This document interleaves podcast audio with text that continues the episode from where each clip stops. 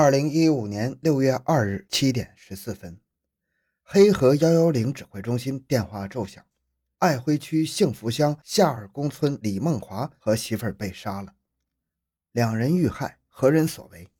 即刻，警车飞奔现场。作案现场是李梦华家，满地的血污。令人震惊的是，惨遭毒手的除了李梦华和妻子之外，还有李梦华的母亲、七岁儿子，一共是四个人。幺二零救护车飞驰而来，但是四位遇难者血肉模糊，气息皆无，已经死亡多时了。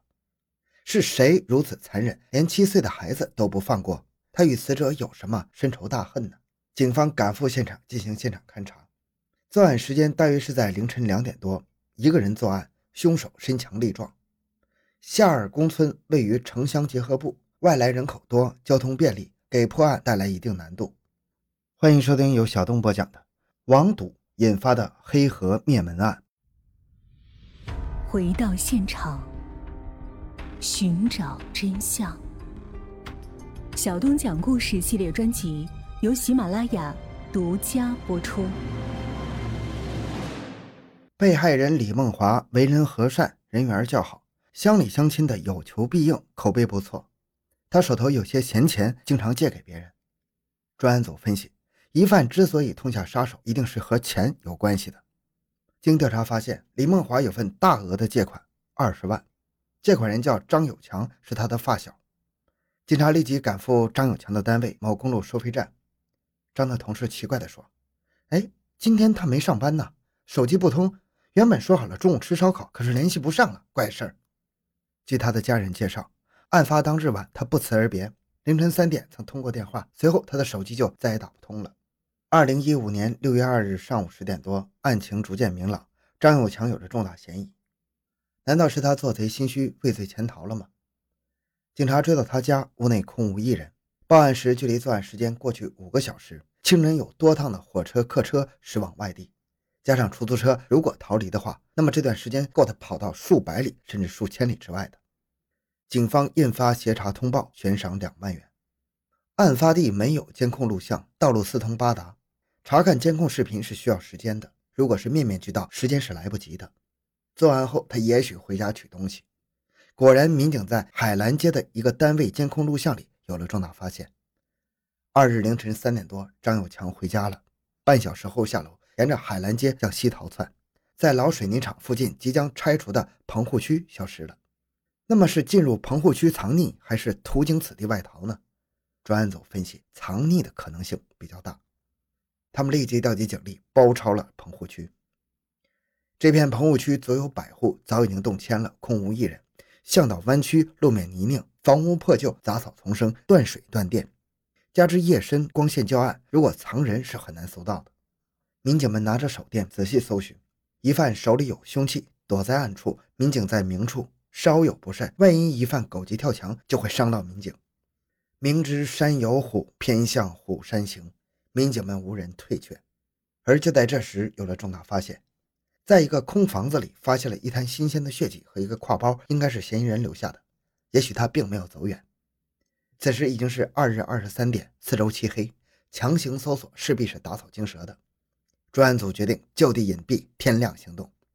当气温下降，夜里冷风嗖嗖，警察衣着单薄，蹲坑守候，一会儿功夫就手脚麻木，可是无人叫苦。三日凌晨三点半。东方破晓，专案组命令全员出动，搜捕开始。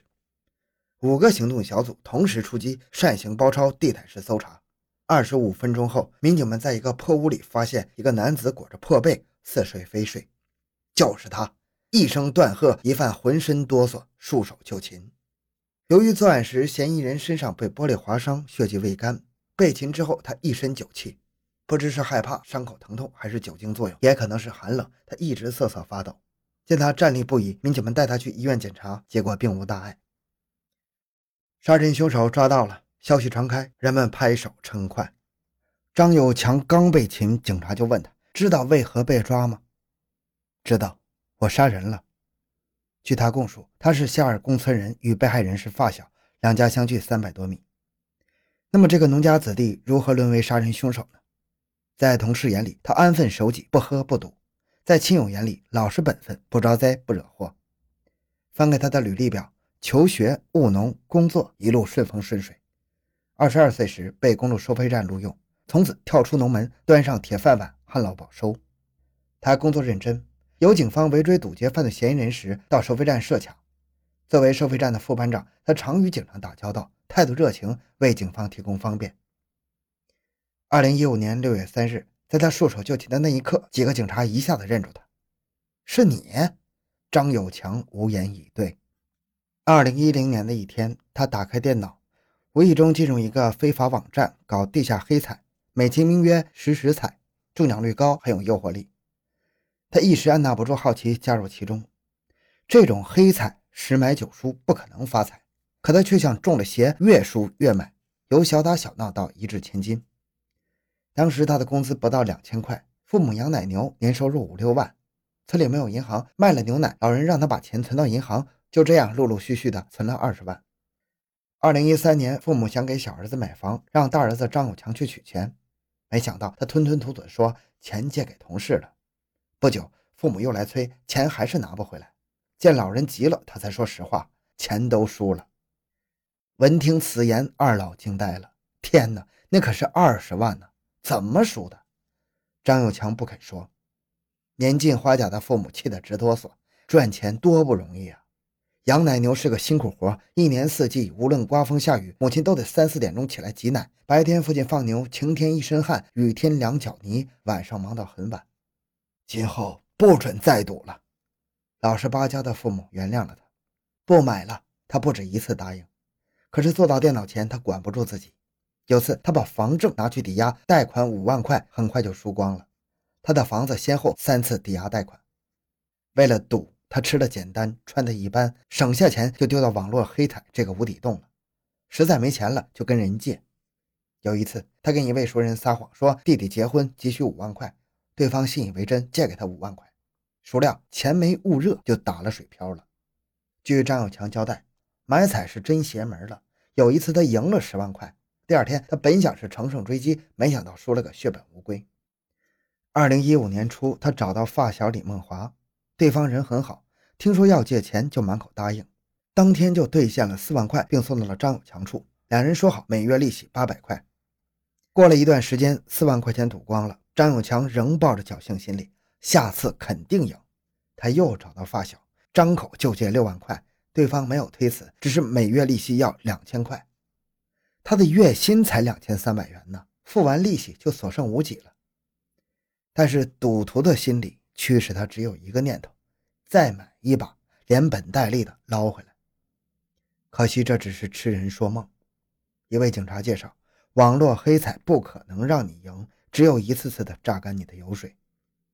早在六年前，他在海澜街买了一个商品房，他有房有固定工作，加之五官端正，身材高大，不愁找不到媳妇儿。但是由于迷恋买彩，他没有精力谈恋爱，见了几个女孩都没能牵手。二零一五年二月，他手头紧，第三次向发小借钱，张口就是十万块，三个月还。对方没问用途，把三个月的九千块钱利息扣下，给了他九万一千元，让他写十万元欠条。至此，他已经欠李梦华二十万了。如果到期不还，每月就要还利息五千块。转眼三个月期限到了，但是黑彩无情吞下了他所有的希望。屈指一算，不到五个月，他已经输掉了二十多万了。最要命的是，每个月五千块钱利息，拿什么还？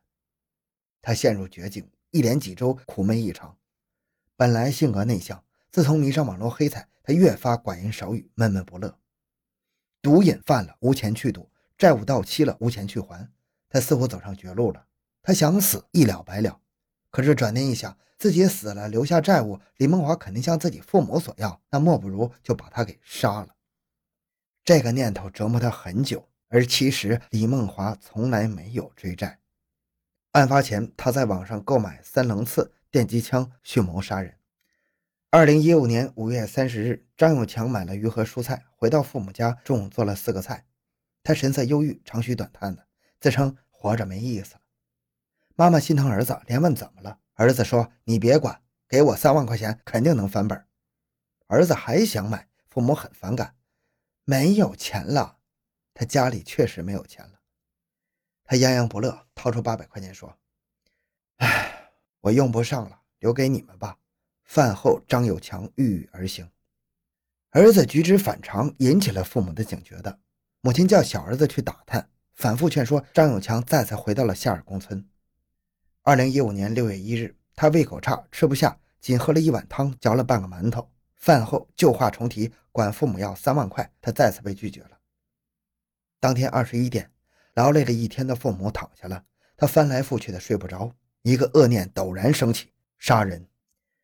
二十三点，父母睡熟了，他爬起来，绕到李梦华家房后，但是真要动手，他犹豫不决，徘徊了良久，因为他清楚这一脚迈出去就是一条不归路。他才三十四岁。思前想后，零点左右，他又返回家中。母亲被惊醒，连问：“你干啥去了？”他说：“啊，没事睡不着，溜达去了。”他很纠结，到底该怎么办呢？时间一分一秒的过去了，时针指向了六日凌晨的两点。他再次爬起，戴上口罩、帽子，背上挎包，拿着撬棍、三棱刺、电击枪，来到了李家房后。他顺利地撬开了李家厨房的后窗，爬了进去，不小心弄翻了鞋架，发出声响。李梦华被惊醒，他推开卧室门，隐隐绰绰就看到一个蒙面大汉，吓了一跳，有坏人！他忙将门锁上。张有强用三棱刺击碎了门玻璃，猛扑进去，由于用力过猛，将李梦华撞倒了。他不由分说，举起凶器就连连行刺，疼得李梦华大叫：“媳妇儿，报警！”李琦打开了灯，一眼就认出凶手了，失声叫道：“张有强！”张有强，她来不及报警，救丈夫要紧。她操起板凳砸下凶手。然而，这一个弱女子如何对付了一个杀红眼睛的暴徒呢？丈夫倒在血泊里，凶手还在行刺。她奋不顾身，一跃而起，扑了过去，死死咬住凶手的右臂。凶手腹痛，转身刺向李七，一下两下，很快李七倒下了。住在隔壁的李母被儿子儿媳屋里的打斗声惊醒了，她披衣而起来看究竟。没想到看到是这血腥的一幕，他无比悲痛，连呼：“张有强，张有强，你要干啥？”李母话音未落，凶手二话没说，举起了三棱刺。李母见状，本能的握住凶器，死也不松手。张有强拔出匕首欲刺，也被他抢下，扔到一旁。恼羞成怒的张有强再次痛下杀手。五十五岁的李母无力反抗，死于他的刀下。此时，李梦华七岁的儿子不见了，他躲在隔壁的奶奶屋里。张有强拎着带血的凶器，将孩子抓了回来。只听孩子叫他：“叔叔，我不哭，我不哭。”丧心病狂的张有强毫无人性，几下子就结束了孩子的生命。